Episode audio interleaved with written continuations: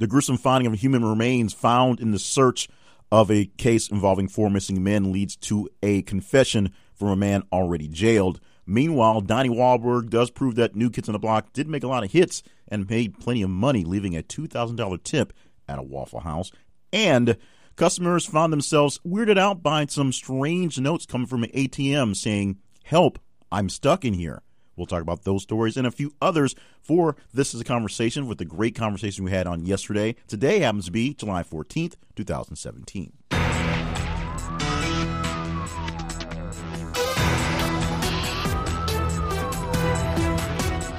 Welcome to the podcast. My name is Jake Payne. I'm your host for this podcast and the moderator for things running through the system that is This is a Conversation. Shuffling papers and bumping microphones and making this thing happen for a five day week podcast, which gives you daily recaps of the stories that we have in conversation with you. Now, what we do we post news stories in our social media feeds and our website, and you react to them, you respond to them, you reply to them. It's usually very funny comments, and we take all those replies and put them in a configuration, uh, put them through a computer. algorithm is made, and we figure out which ones are the most important ones to you throughout the day. We talk about them the next day. And on tomorrow, today happened being on Friday, we'll tell you which top 10 stories were the biggest ones all week long. And this, the number one for this week, I'm sure will not be a surprise, even though it came in very late in the episode, late in the week.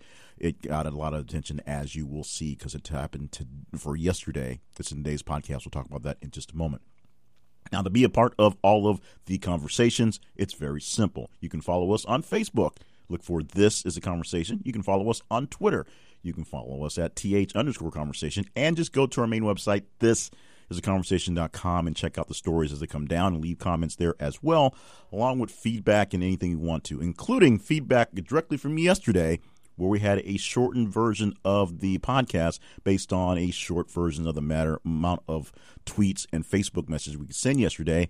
And what we were told by Stephen is yes, yes, this was awesome. So, Stephen, you are leading the charge for shorter daily podcasts. So, we'll try to trim these down quite a bit give me a while to really get used to it. But we're going to make these things a little shorter, a little tighter, just for you. For the weekends, we're going to do some trimming down as well, including uh, if everything works out well for today's taping, fingers crossed, we'll have an actual interview and our first edition of our game that we'll play in our interview that is news related. We're going to call it um, Unfair Brackets. We'll talk about that if you listen to tomorrow's podcast and we make everything work out. Meanwhile, let's get into the news, the meat, the stuff we talked about yesterday.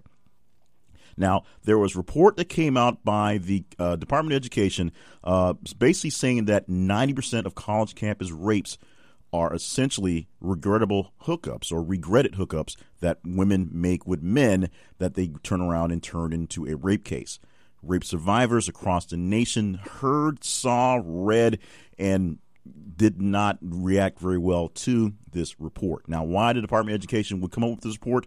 Well, there's a serious issue with college uh, campuses. I won't say problem per se. but There's an issue with college campuses and the way that various campuses are reacting to rape cases, date rape cases, cases, or even serious rape cases. And in some cases, as you've seen in the sporting sporting world, how some high profile college athletes and college people in general get away with things where a regular guy would not.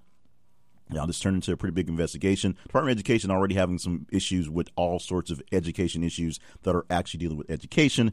But right now, putting out this report apparently was not the right thing to keep things going for any goodwill they already did not have. Speaking of goodwill, the SAG AFTRA union went out uh, on their limb for a goodwill gesture to try to see if they can get something taken care about NPR. Now, NPR has a contract with its journalists. Many of those journalists are fairly good paid, fairly highly paid, and they all work for or work for NPR, but they are listed as actors for their benefits for union rights. Their contract wrapped up yesterday or a few days ago, and they were counting down to the end of the negotiated extended period of yesterday.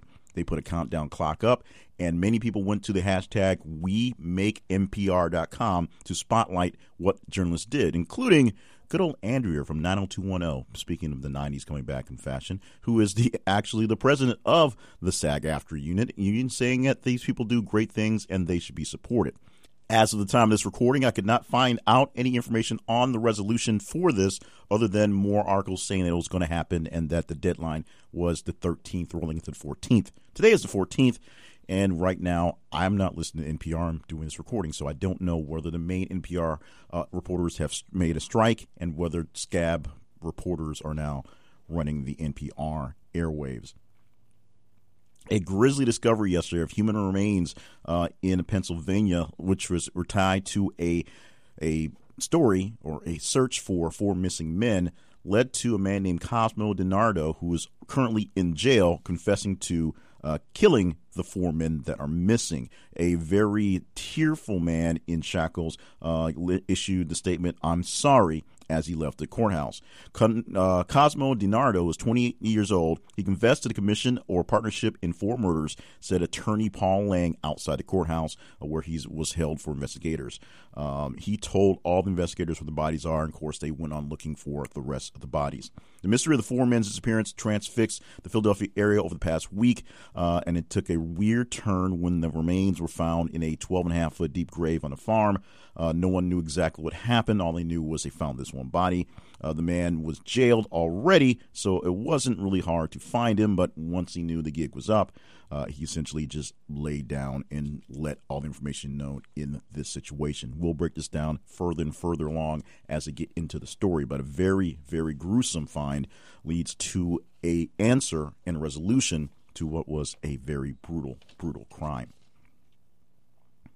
Yesterday, it was announcements for the full list of Emmy nominations. You can go online and find them all. But the biggest thing and the biggest fun that comes about from the Emmy nominations is talking about who got snubbed. And that's going to be the big story for a lot of pretty big shows out there. Some of the ones that really uh, seem to get the notice and the ire of many Twitter people is um, Insecure, the um, show that's done by Is- uh, Issa Rae, who, of course, created that from a YouTube sensation into now a actual TV show on cable, and some actors, actresses, and essentially everyone involved in the show, The Leftovers, the HBO show, essentially about a sort of rapture-ish event in the people who are left behind to deal with it. That, of course, getting snubbed in many cases that a lot of people believed. So those were the two biggest ones that I saw pop up online. Which ones did you think got the snub? You let us know in the comments for this is the conversations podcast today. Donnie Wahlberg, a member of the New Kids in the on the Block, and of course the brother of Mark Wahlberg. He may be the more successful after music, music uh, person, but Donnie Wahlberg is doing pretty good for himself in the acting biz and the music biz. Of course, New Kids on the Block is touring right now, is our touring right now. Uh, and a big thing he did while off on a day off, taking care of some stuff in North Carolina, hanging out at a Waffle House, paying about $89 for the bill for a couple folks, and who eats $89 worth of Waffle House food? That's the first question. Tipping the waiters $2,000 for the food and taking selfies with everybody in the building, doing the whole I'm famous thing and this is cool. But that was really cool. Donnie Wahlberg left a $2,000 tip on a $89 bill and, of course, just mugged for the cameras for a little bit just because he's cool like that. There's a lot of old, should be washed up actors and stars and people who really don't have the sense of being who they are. Donnie Wahlberg definitely has it. Mark Wahlberg has it. Essentially, all the new kids on the block probably have it. Although that one with the big teeth, I'm a little little leery of that guy. Nevada has having issues with its legal marijuana trade. The issue is apparently so many people were waiting for legal weed, the shops can't keep it in stock. They are looking for uh, a state of emergency status because they have people who can't get their legal marijuana. That is a problem a state could probably love to have because that means revenue. That means lots and lots of taxes going into this green stuff from the green stuff, and you can make either green stuff you want to be what you want.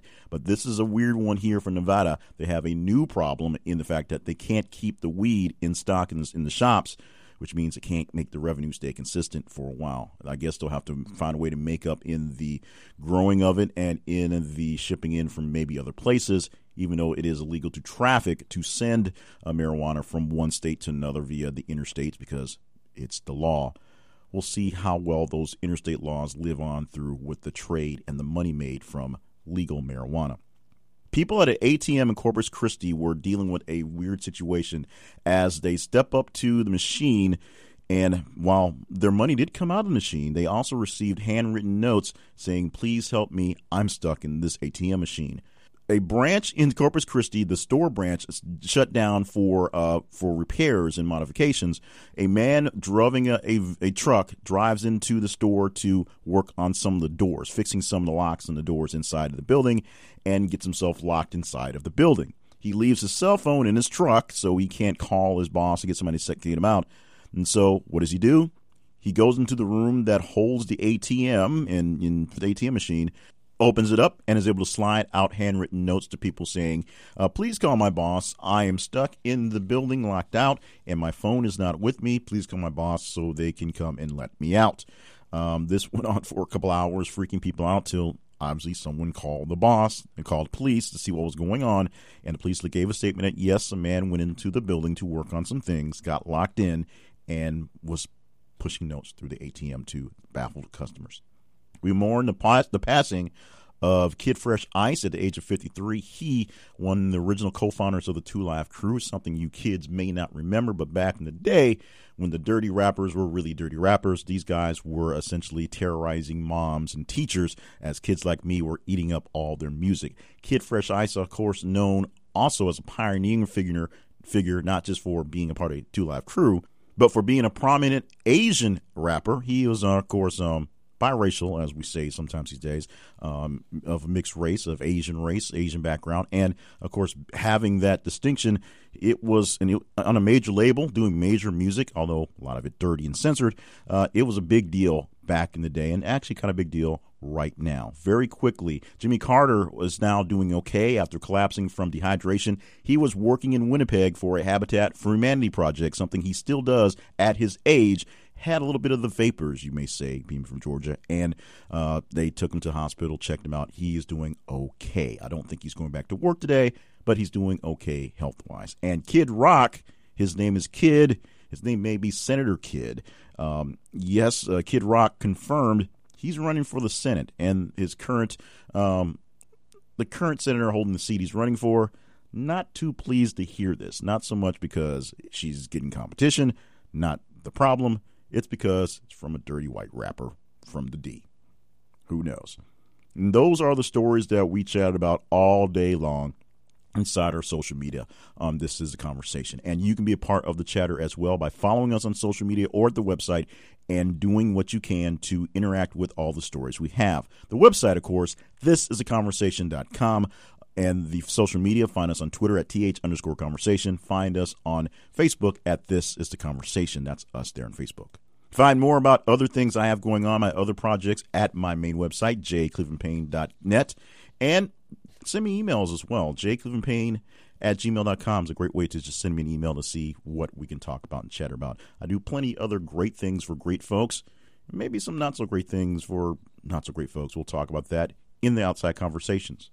In the meantime, I'm wrapping up this conversation by saying thank you for being a part of all that we do here for this podcast. We can't have conversations with great people talking about the great subjects without you as great people talking about great subjects. So thank you, thank you, thank you for that.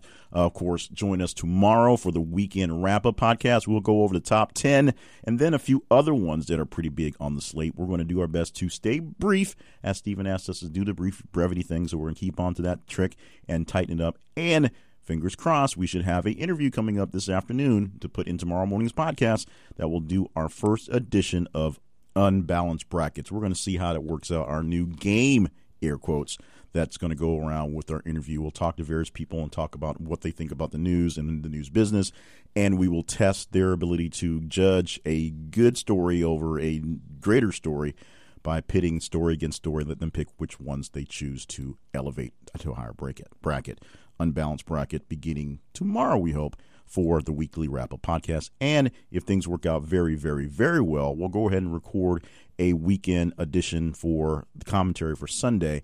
I have a back in my mind idea of a way of defending Donald Trump and all the gaffes that he's doing. Not exactly the work he's doing, but the gaffes that he's doing. We'll see we get time to flesh it out into coherent words and put it down on digital tape.